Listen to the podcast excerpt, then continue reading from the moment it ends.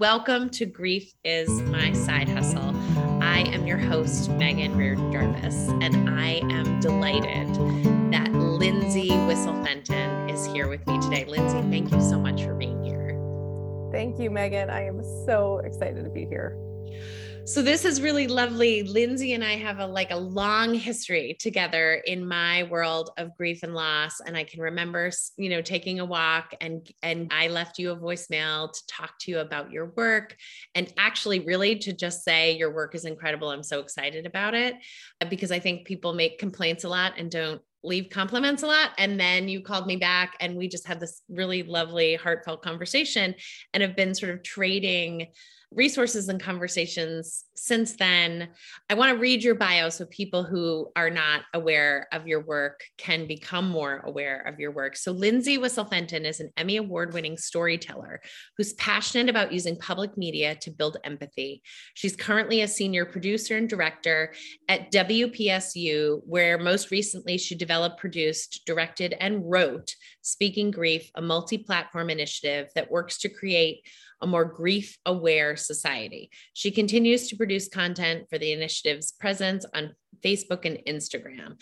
So Lindsay, that is how I came to know you is through Speaking Grief, which I follow on Instagram, which continues to just be I think one of the most incredible I'm going to call it like a learning platform now. I came into it knowing it as a documentary, but it's become really so much more. So thank you for being here. And maybe you can just tell us a little bit about how you came into that work. And then the reason I asked you to come onto the podcast is because I saw on your Instagram several months ago that you lost your beloved dog, Birch, and you post about Birch all the time. And it completely took my breath away. And my instinct was like, oh my God, I got to reach out to her because this cannot be okay. So you can start at either entry point, tell us about work, start with Birch, whatever, wherever your heart is. Thank you, Megan. Yeah, and I think you and I have had like a mutual admiration society going for several years now, where, yeah, as you said, you would be like, I love speaking grief. And then I was like, I love grief as my side hustle. So this is so exciting to finally come together. And, you know, thank you for the work that you're doing. I don't think there could be enough conversation about this ever present pervasive topic so I'll I'll start with work and then we can talk about about Little Birch. Um, so as you said, I'm a producer at WPSU. I'm a director there. It's the PBS NPR affiliate station in Central Pennsylvania. So several years ago now, I think as far back as 2016, one of my colleagues had had this idea to produce a documentary or some sort of program on people grieving the loss of a child and then that colleague since retired but i sort of i sort of just something about that hit me and kind of took up the mantle and started researching and developing that project. And then you know fast forward through a few iterations and attempts to get it made and i should say back in 2016 17 18 everyone was skeptical you know we were trying to get it funded and what we heard a lot was nobody's going to want to fund a story about grief. No one's going to want to fund a project about grief. No one wants to talk about that. And and myself and a, a couple other colleagues who were really sort of dedicated to this said i think you're wrong. And thankfully that was not the case. We were able to connect with the new york life foundation who funds so much great work in this space yeah, they really do. They're like the preeminent funders. they grief. are, and they just keep coming up with new things, new projects. They did something during COVID called the Brave of Heart Fund to provide relief for COVID families. So we we connected with them, and normally they fund more, I would say, kind of service or research based thing. We were sort of outside of their normal wheelhouse as this public media organization, but they saw the value in widespread story sharing and storytelling and, and the power of narrative. And so we launched, we'd been working on this for several years, and then it ended up launching Speaking Grief in the middle of May 2020. So, so crazy. Never I mean, could have prepared or it was planned like, that. It was like you were predicting something. I mean, honestly. And, yeah. and for folks who haven't watched the documentary, part of the power of it is that you guys have done I think the thing that grievers need, which is you have you have normalized the experience of grief by talking to everyone across all kinds of relationships parents who've lost children, partners who've lost spouses, same sex partners, siblings across cultures. And, you know, particularly on the Instagram account, you guys, I think it's you, you know, every day or every other day, there's another meme on there, which is just like a gut punch of what is just the truth right? It's not like only true for children or only true if you're a widow. It's like just the truth of grief. And I just think there are not that many other things that are represented in the media um, so inclusively. Well, thank you. Yeah, that was, I really appreciate that because obviously, as you can tell, it's a passion, the work of love, passion project. And thank you for calling our social media account a learning platform because that's very much how we think of it. So, one thing I always do like to take the opportunity to say is a lot of people at this point, which is amazing, are familiar with Speaking Grief the documentary, but mm-hmm. there is so much more to the project than that. There are so many great pages of learning content on our website. There's the social media accounts, which again, we really don't use to promote, we use to educate. And so we just try to use every platform we have to normalize grief, to validate what people are going through. And then I think what makes Speaking Grief particularly unique is when we started out developing this project. So we always look for where can we add value. And there are so many great grief organizations, counselors, people doing work on behalf of grieving families and providing that sort of direct support. But where we saw the biggest gap was the rest of us who maybe aren't sort of actively identifying as being in a grief experience at the moment. But as, as we well know, grief grief touches everyone so it, it comes but as people who maybe have someone in their life that they want to be supportive of a friend a neighbor family member coworker and the intention is there but the skill set is not. And i think i really identified with that early on just all of the blunders you know as you start talking to people and realizing all of these things that you said from the best place but you realize once you learn a little bit how kind of off or misguided they were and so it's not a lack of caring it's a lack of skill building it's a lack of preparation and it's a lack of conversation. Like we can't get better about something if we don't even acknowledge that it's something we need to work on. So i think that's really what we tried to do with speaking grief was one just normalize it and make it less scary and less foreign to people the the idea of grieving. And then also once we get past like okay this is just part of life and we need to be able to interact with it to then say okay now how? You know here are you know as we know there's no phd that you get that says you are a rock star at supporting someone in grief. You got this. You'll nail it every time. Like it's so personal and charged. There will always be mistakes made or, or ruptures that need to be mended but the idea is to keep trying and to try with a little bit more of a base of understanding there's so many things you and I have had this conversation before, and I think we probably have equal equal size soapboxes and equal level of passion. But there's so many things about planning for death that we expect people to do, right? Like we and also people maybe don't do them because we're pretty we're pretty avoidant about the concept of death.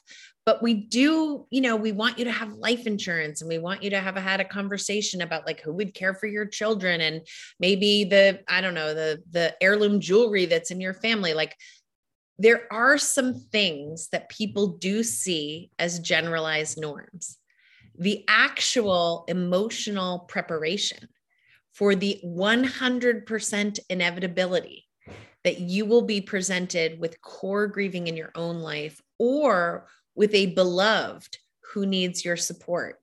The idea that we don't say, hey, you know what, proactively, maybe you should be following this Instagram account or watching this documentary or because everybody everybody loves their loved ones you know we want to be able to be there i mean i got a call from a friend from high school this morning and she has a good friend who you know, the husband died very suddenly. And she said, There's a whole bunch of us and we don't know what to do. And I was like, Well, get on a Zoom call. It's okay.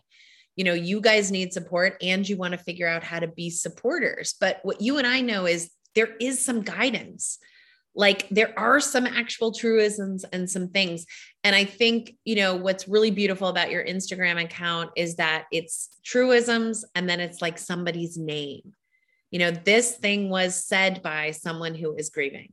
So it's not just like something that's out in the ethos that we think we should or shouldn't do. It's like this is what a griever said out loud. And i don't think we should be waiting until we're in that moment right? Like oh, that's kind of the worst not. time, right? Like we're so activated. And it's so it's so the big spoiler alert I've learned in this work is that, you know, we first of all think of grief as happening only with death. Grief happens all the darn time and it happens in so many contexts that we don't even label as grieving and it also these skills apply to any hard conversations we have in life like i look at oh my gosh it's the same skill set and grief that you need in dei work for example where it's listening to someone not questioning or invalidating their experience and then just asking questions to learn more and not assume that yeah. you know this person's lived experience that you know what they're going through and just staying really open and really really humble because it is a learning experience. And I think the most freeing, amazing thing I have learned in doing this work is that it is okay and probably better for me to not try to pretend that I know what I'm doing. And. I, you know, the number of times I have just said, gosh, wow, that really just, it hit me. I feel for you. I wish I knew what to say to you. I just, I don't have the words, but wow, I just I feel that. I'm sorry you're carrying it. But just saying, I don't know what to say.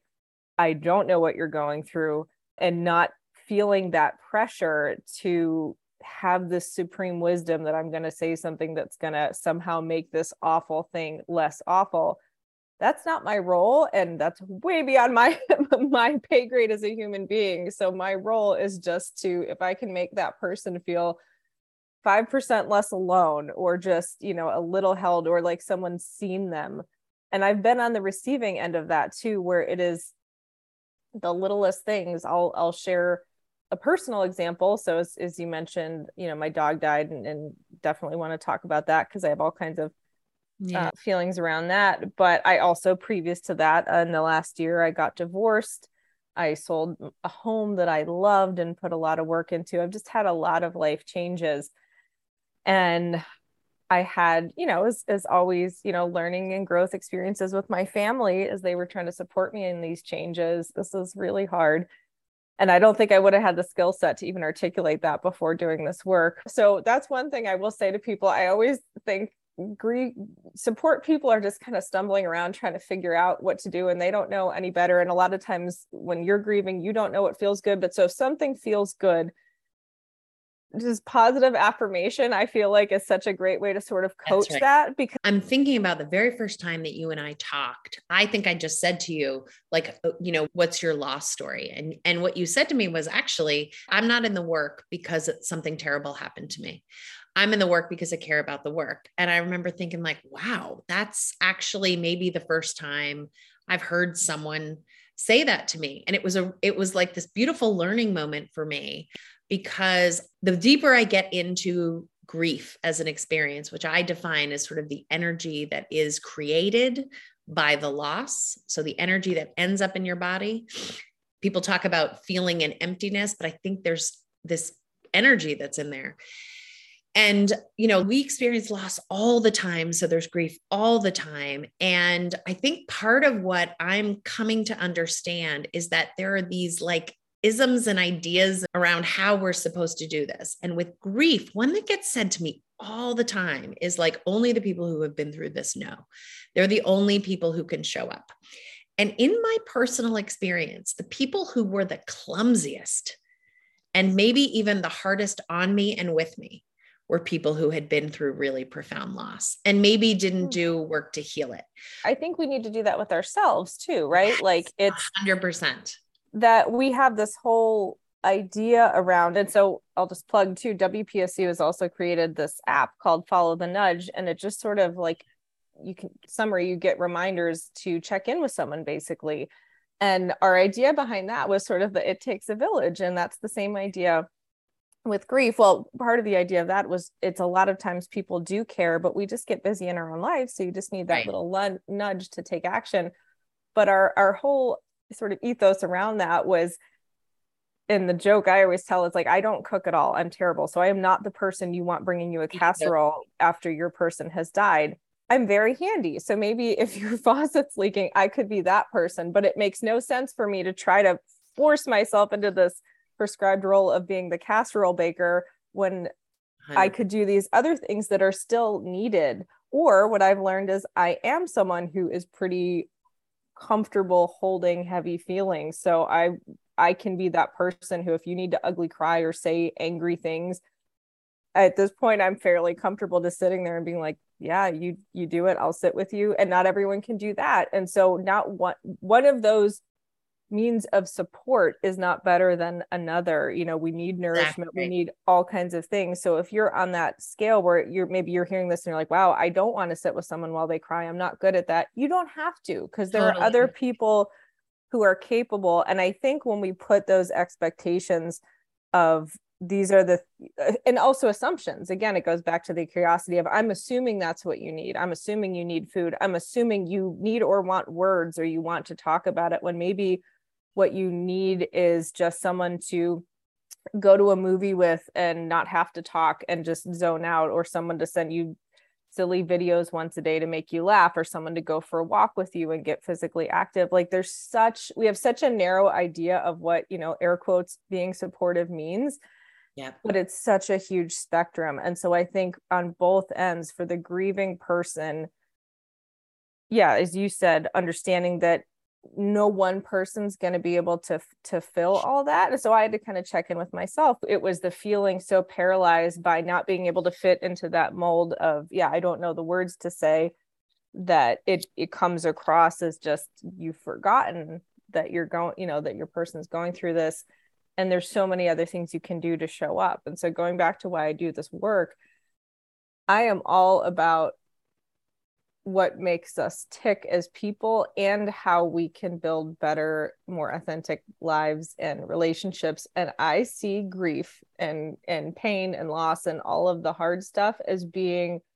the most fertile garden of potential for meaningful relationship because you're raw right? Like you're just you are like who you are without your armor up when you are in the state of grief or loss like you are there's such a pureness i think of interacting with people in that space. So i get weirdly excited by it because i'm like yeah. you know i always joke I was like i'm an introvert but i'm an introvert who's really curious about people. And so what i love about this work is i just get to get in it with people. And there's just it's like all of the surface stuff goes away and you're just dealing with this this person at their essence.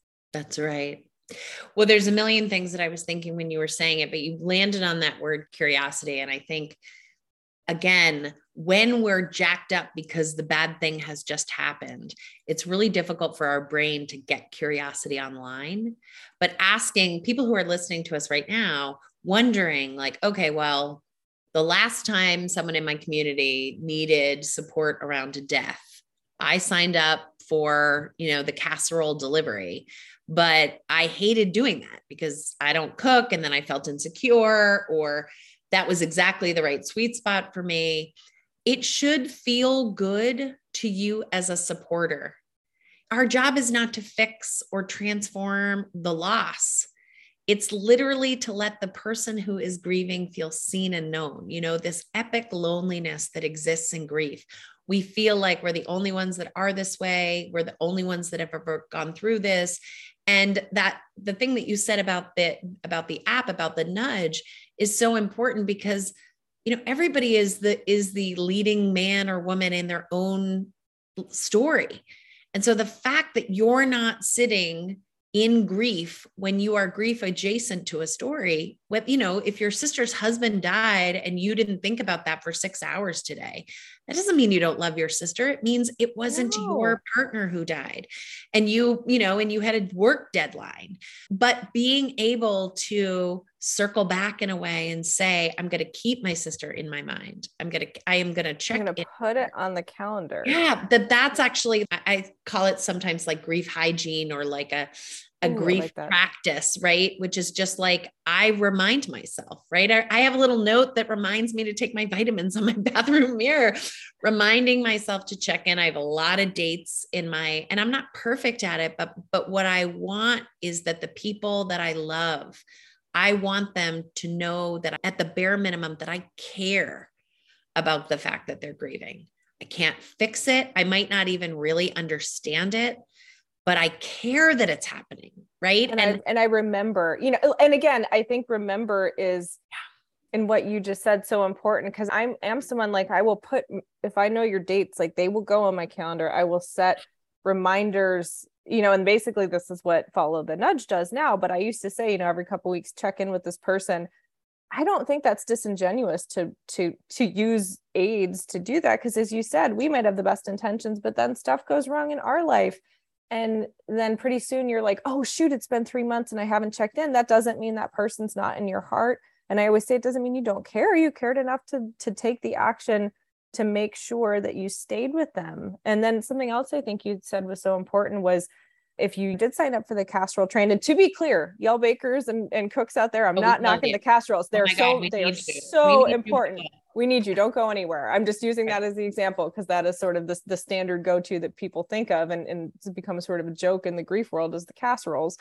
But if you do that and like you said it's not really your thing. You're not a cook. It becomes stressful you're probably going to view that much more as just an obligation or a task or something. Right. Like think of it like your job. Like when you're doing something that's not really where you shine in your career, is you know, in anything, you don't usually feel great about it. It's not something you're going to get excited about. You might do it and check it off the list. But when you're in your, you know, flow or whatever, and you're doing something that really is is true to you and your gifts and your skills and your your passions, you're that's when you're willing to go the extra mile and that's when you'll you know work into the night and it doesn't feel like work i think the same thing is true with support if you can 100%. figure out like your personal inventory of what your strengths are and obviously it depends too on how close you are with the person what your relationship is but i think that's where that authenticity piece comes in on both ends of just you know we did a thing in speaking grief where we asked people what message they would give to a grieving person then we did one what would you give to a support person? It's one of my favorite videos that we yeah. did it's just people talking to camera.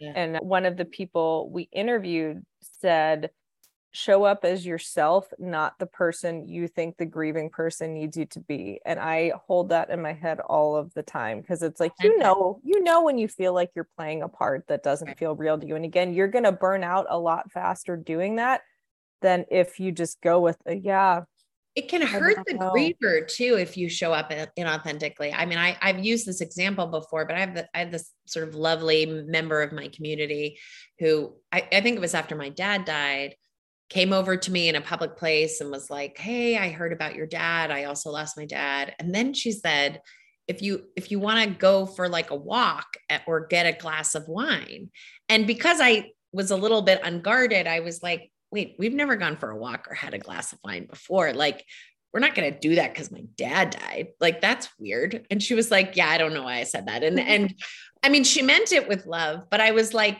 that's not the right level of offering right like we're not going to become friends more more friends because my dad died so it was like it was enough for her to acknowledge it that meant a lot to me but you can feel the part when it's like why are, why are, you know i don't need you to to do x y and z. I'm i'm curious because this is a question i ask people when they come into my office.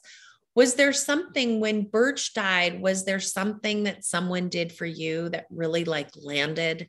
Did you have a person who or people eh, because i think sometimes when people don't know what to do it's just helpful to hear this is what helped lindsay.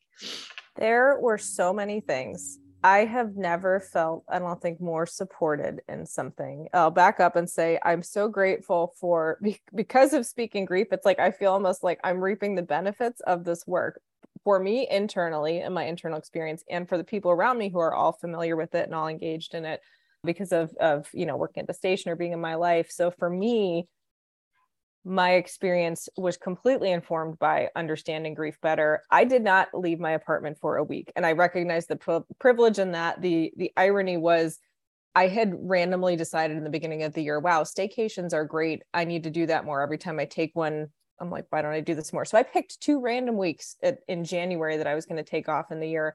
One of them, Birch was put down on a Monday, was the, the week that she died. So by the grace God. of God, everything I was able to just like my calendar was clear.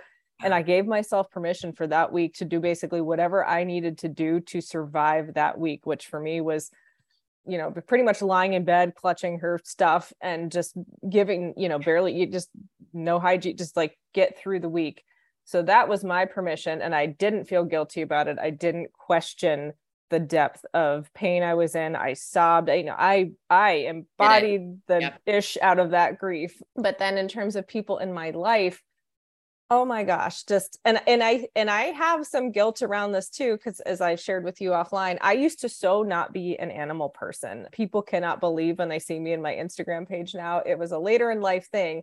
So i used to be that person who you know i think i'm always fairly empathic and and but i didn't understand that bond and so when someone i knew had lost a pet I was sort of like, oh, I'm sorry, that's too bad. But I, I had no concept. And probably in the back of my head, there was a little bit of like, well, it's just an animal. And, you know, hopefully I think I was still genuine and and trying to check in on them, but I just didn't get it. And I was so grateful that I didn't receive any of that, I don't know, karmic stuff back because everyone in my life got it. And as you said, I think probably because I am that crazy dog mom who like half of my page is Birch or was Birch, you know, and and you know, then the added layer of all this is you know, Birch was the dog I shared with my now ex-husband. So she was also the last link to that chapter of my life. So there's just a lot of layers to this. And I think people recognize too that she had been so important to me in this transition into my life now from my divorce. So there was so much to it. So not one person, and I, I will forever be grateful for this, not one person invalidated my grief or made me feel it was out of proportion. If any, you know, if anything, it was opposite people. The minute I got home from the vet, some of my friends, my girlfriends from Rotary had left flowers on my doorstep. So I came home and that was the mm. first thing I saw. Another friend came over that night and brought over I couldn't eat but like junk food and stuff and just sat with me. She said I didn't want you to be alone. And and I I will say I do sometimes tend to isolate. And so she knew me enough sort of to challenge me on I don't think it's good for you to be alone that night, you know, yeah. that first night. But I will say too the the day after was the worst day of my life. I thought the day, I mean, putting her down was excruciating, but that waking up, it just feels so, you know, she was six and a half pounds at the end, and you cannot believe the amount of presence and, you know, that this little six and a half pound creature took up. It just, I just remember the words that come up are empty, still, and silent. Like it just felt like I was in a tomb and it was it was just a god awful feeling. I had no idea how I was going to get through that day.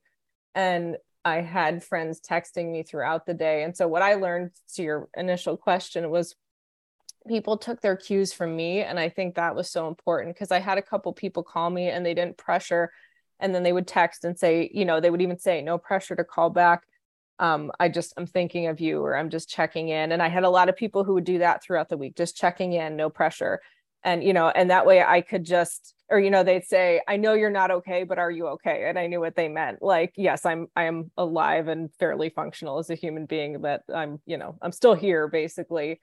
And to me i eh, now i always look at things for like market research for grief work. I'm like wow texting was amazing because i needed to feel that connection to the people in my life but i could not handle conversation. I like I said for a week. I think the first time actually I had to go out to the dental hygienist or to the dentist on that like Thursday and it was the first time I had sort of emerged from my cave and I just remember her asking me a question like three or four times and I was just staring at her and finally I got that she was asking me if I wanted fluoride and I was like uh, whatever you know like I just I, and then I think I finally told her I said my dog died I'm not and again because of this work I knew that that was very normal that I was just in this fog and then I went back into my cave but I had just so much support. Another friend, you know, I had friends dropping off things at my door. I had one friend who knew me well enough.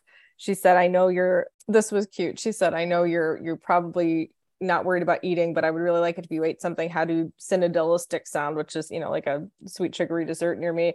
And then it was cute because she sent a package of those, but then there was also a salad and she wrote on the note, you know, I also included the salads because I care about your physical health too. And, you know, try to eat this. And then, you know, other friends, just just cards, so many cards. And one thing that was amazing for me as you said birch was so she was a little seven pound maltese she had she had been rescued she was just uh she was such a sweet little rascal and she was my first dog so it was you know head over heels full on puppy love. And so pretty much as soon as i got her my instagram blew up with like funny silly pictures of her. And it so sure after, did lindsay. It sure did. After her death I had so many people who I don't even talk to or interact with that regularly, like people from high school, you know, that you're friends with, post, I'm so sorry, like seeing pictures of her put a smile on my day, or I used Absolutely. to love seeing her costumes and like her having that legacy yeah. meant so much to me. So, in terms of what people did right, like, oh my gosh, I cherish those little, just like one sentence things on Facebook that like seeing her made me smile or, you know, I'm gonna miss laughing at Birch's silly costumes or her antics. Like, oh my gosh, that that meant so much. Yeah, I think that's one of the things about about inviting people into your life that can, you know, can be a pro and a con in social media. But certainly uh, you know as somebody who's connected to you when i learned that birch died i reached out because i was like this there's no way this can be okay. I care about this dog. And that you know i again i think when we're talking about grief and loss it doesn't matter if i don't actually even like dogs. It doesn't matter yes. my relationship with dogs. It's that i am acknowledging that this dog was really special to you. And and again i think you were pretty open about saying like it's a wild surprise to me to discover this. And when we did talk on the phone part of what we talked about was just that you know, animals love us with this unconditional, like embodied, energetic, freeing love that is it, I'm not going to say it's non existent with humans, but humans are so much more complicated based on their own motivations, their own needs, and their own drives. That for some people, the best they are ever loved is by their pets. And I I mean I'm saying by their pets there are you know certain animals, dogs, horses, wolves, you know that are that are particularly affectionate cats that are intuitive and so many stories of when you're not doing well those animals coming towards you and being with you and supporting you and loving you. But you know i've also heard things about iguanas. I've heard things about ferrets. I've heard my the, one sister had a boa constrictor that she yeah. was bonded with and in love with. Yeah. That attachment right? But that's what we're talking about. Things that we are attached to are uh, we are at risk of losing. And you know also i know that birch wasn't it's not like when you adopted Birch, you knew that there was an ongoing illness. And that tends to also be true for people with their, you know, the smaller the pet, the the the larger the risk that that little system when it goes haywire oh yeah. cover. And so the number of people that i've heard who were like we just thought when we brought our pet to the vet. We were not prepared. We didn't understand. Well, it's weird because I was and I wasn't with her because at her very first vet appointment, she was basically misdiagnosed with another type of cancer. So yeah. we went through like they based it wasn't question it was pretty much you're she's going to die in 3 months. There's nothing we can do and so we went through this acute grief process and uh, you know trauma. And i mean i had just i spent 2 weeks falling head over heels in love with her over christmas. I stayed home alone with her on christmas so she wouldn't have to travel. Like it was it was so traumatic. And i will use that word like i mean like literally every time i went to the vet after that i would have a response. And thankfully you know spoiler alert that turned out excuse me not to be the end of her and we got three and a half years with her but ever since that day i felt like we were on borrowed time with her. I always had this feeling like i wasn't going to get that long with her. So again she was somewhere between five and seven when we got her. She'd come from a puppy mill. She had a lot of health issues, but when I got to like the first year after we got her, I'm like, okay, we hit the one year mark. Like I started to breathe a little easier, but then you know, there's guilt around this because she had a collapsed trachea, which one of the things that made her her was her weird little alien noises. Like from the time we got her, she just, you know, I feel I feel kind of bad saying that because it was it was a medical condition, but she just it was adorable. And she would, you know, this little creature would snore like a freight train if she laid her head in the wrong way. But so that they had told us would just sort of progress um, and eventually they kind of made it sound like not a big deal like we'll put her on steroid you know she might need medication but we're years off from that. So when her breathing started getting worse i assumed it was oh, okay we'll just take her to the vet and it's time to put her on medication. Yeah. and they came in and said well the good news is objectively her trachea is okay except there's this new mass pressing on it. And you know it turned out she had thyroid cancer. And so it was two weeks to the day of when I took her to the vet that we had to put her down. It was that fast. And she she was still herself, which was really hard because she again was my first dog. So I was Googling all of the checklists and I'm like, well, she's still eating, she's still playful, she's still interested in things. But then at the top, it would say, but the number one thing is like their breathing and their pain level. And if they can't breathe, it's not a good quality of life. So she just started struggling so hard to breathe we were trying to get her in with radiation like we were doing everything we could and then just one day it went you know people say that and it was like that. I left for an hour to go to my trainer. She was still herself when i left. I came back and when i came in she was just lying in the bed and barely moved and, and it was just like you know i called her dad and said I, I think this is it and we spent the day with her and made the call. And that too was i just remember looking at her you know. I couldn't imagine making that call but I looked at her and the thought in me of like, you know, because I would say like, "Mommy's here," and it was like, I am her mommy, and it she trusts me to do what's best for her, even if it breaks my heart, and I can't, I can't keep her here like this for me. Yeah. Yeah, making that choice and participating in your little babies leaving the world and dying is a different kind of love than we think about when we're adopting a pet, right? But it's one that many people go through because pets don't live as long as humans for the most part. And what you're describing is what many people talk about, which is, you know, just a big shift. And then all of a sudden you're in it. You're just, mm-hmm. you're in the moments where these are the ones we were trying to avoid these are the ones we were trying not to think about these were the ones. T- can you tell me just a little bit like how does your grief show up? I mean obviously you're feeling it now because we're talking about it now but how does your grief show up in your sort of everyday life now? Does it come in waves? Is it still in the morning? Has it shifted because you've moved? Like where where are you along the trajectory I will answer that. I wanted to, I had one more thought about what people did. Her the vet that put her down after sent me a card in the mail and I had just started at this vet and I had the thought even if this is a form card that they send to every single person, I don't care. It was this beautiful handwritten note and it came immediately and then the vet who owned the practice like 2 weeks later sent another one and said I'm sorry about and so just yell vets or medical providers out there like such a simple thing but thank you for the compassion that you show to your your clientele. Yeah. that meant so much. So my grief is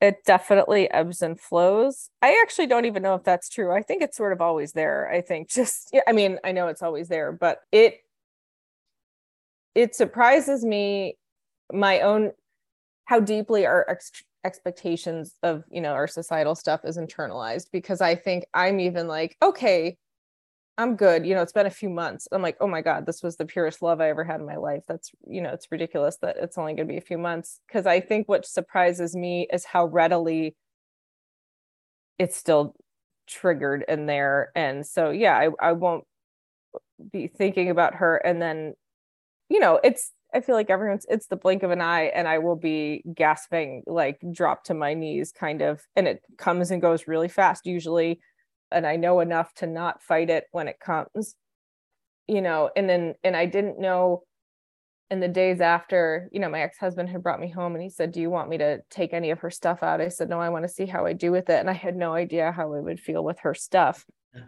That has been the biggest comfort to me you know like I I know a lot of people, and there's no right or wrong, like who will pack up all the pet stuff immediately because they can't handle it. I was the opposite. I dumped, you know, her sweaters, her blankie, her little stuffed monkey out on the bed and just just buried myself in them. Yeah. I wore her collar on my wrist until I got a tattoo of, you know, of the sign on her collar. The only reason I stopped is because I was afraid of losing it. I mm. I wear a necklace now with her ashes. So she's always with me. Even even the ashes, going to get them was awful.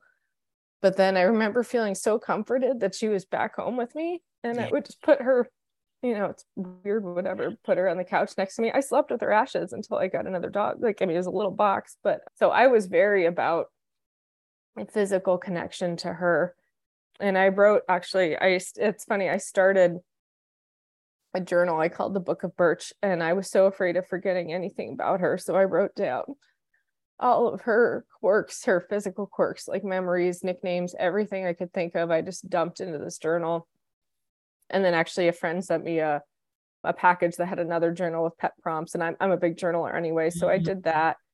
But I think I really just gave myself permission. Like I said, in that that first week, you know, I just remember reading somewhere like grief is such an embodied experience and i feel like i really let myself have that i mean you know ugly cry scream screaming into pillow kind of you know and and and just being very open with my feelings you know i'm i a spiritual person and i had a lot of anger i remember texting my brother i said why would god take her from me after everything i went through this year yeah yeah you had to kill my dog you know and then you know and i can frame that, you know, and that was the best. Like my dad, who's also very spiritual, wrote back, he said, I don't know, hon. Like, I don't think he took her. I think it just happened. I said, I know. But, and it was like, you know, in my rational mind, I know it's not that planned or what, you know, it's not this intentional sure. thing. Things happen. But in the state of grief, it felt, that was good that nobody tried to talk me out of it. Everybody just said, I don't know, you know, and so just letting myself feel all of that has been really important. And then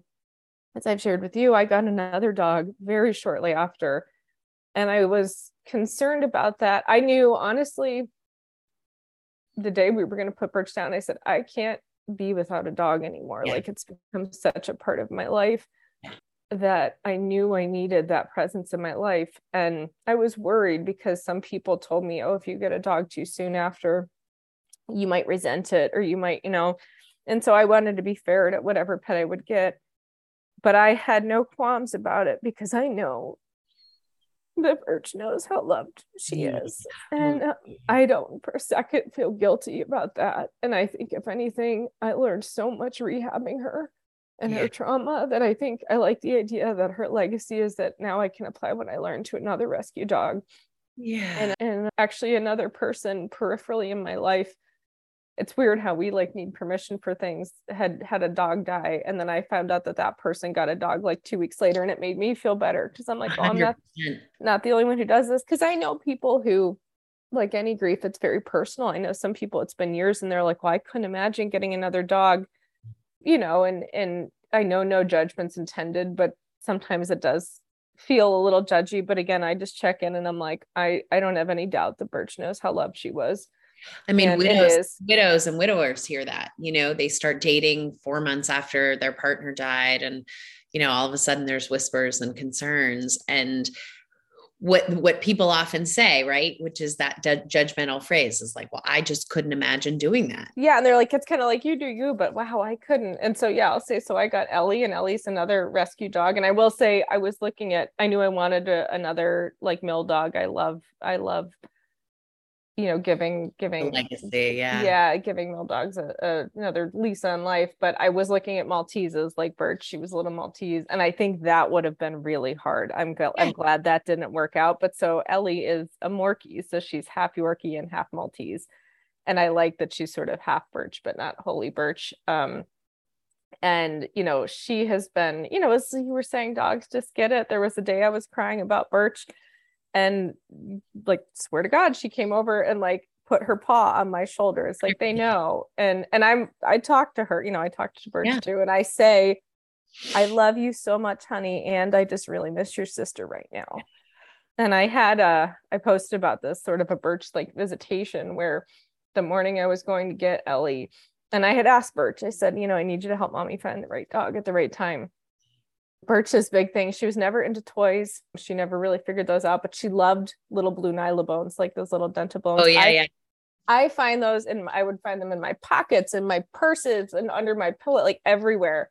But there was one I was rolling up, I was in the kitchen and I said out loud to Birch, Are you ready to have a sister? Because she's still present in my, you know, in my heart and in my home. And I rolled up this rug and I swear, like I didn't see anything on the floor. And I came back in, and right in the middle of the floor was a blue nylabone. Oh, stop and it. it. And it was not like you, you, you, you know, if it were under Right. the rug, I would have Right, felt right, right, so it wasn't like it was under the rug and it fell. No, no, no, no, no. so I, it was it, when it was half chewed, you know, it was like, and I just wrote, it was like, I feel like I had just asked her out loud, like, are you ready for a sister? And I felt like that was her way of welcoming Ellie to the family. Um, so that I mean, was, you have hit so many parts of the grief narrative that are so important for us. The idea of sort of like continuing your relationship with your loved, lost, you know, the the idea this is so important. Many many people will call me and say like the equivalent of you're an expert in this. Tell me what to do.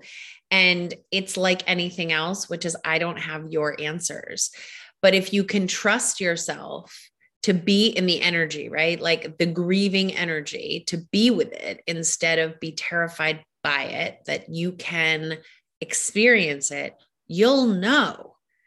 You'll know whether or not you need to go get a new dog, whether that is the right way grieving forward. I don't think there's a right or wrong. Like No, everybody, I mean, like your way. It's the right way for you. People ask it about stuff a lot. They say, Yeah. like, how will I, you know, should I get rid of my husband's clothes? And what I say is, if you're asking the question, you're not at the answer yet. You Oh, will know. So if you can leave them there, you're not going to forget to get rid of them. But if you can leave them there, at some point, the energy inside your body will answer the question and it will feel like it's time. Or you'll think, oh, I'm going to donate these, or oh, I should ask somebody to help me. And if, you know, a year from now you haven't had any energy about it, then we can talk about bringing it close. But for most people, should I date? Is a theoretical question that's almost like based in fear. What's going to happen is you're going to be in the grocery store at a cocktail party and a little lurch is going to happen inside your body. And all of a sudden, you're going to a little bit want to date. And then we'll have that conversation about what is it like to want to date four months after your wife died. And do you want to go ahead and do you want to move for, forward? But the answers are inside of each one of us. it's trusting yourself. Two real quick practical things I'll give because you'd asked me that, that might help someone else. I've heard other people say they struggle this with like online bios and things. So I always had in all my bios, like, you know, I'm a I'm a dog mom to Birch. And I was like, oh my gosh, like I can't imagine taking her name off, but I also don't want people asking me about her and assuming she's still my dog. And I've heard people say this like with children or with other family constructs. So what I did that felt right to me, it's personal, is I still leave Birch on there and I put in parentheses, you know, the little whatever like cross or dagger X sign, whatever it is, you know, to indicate that she's passed, but she is still my dog.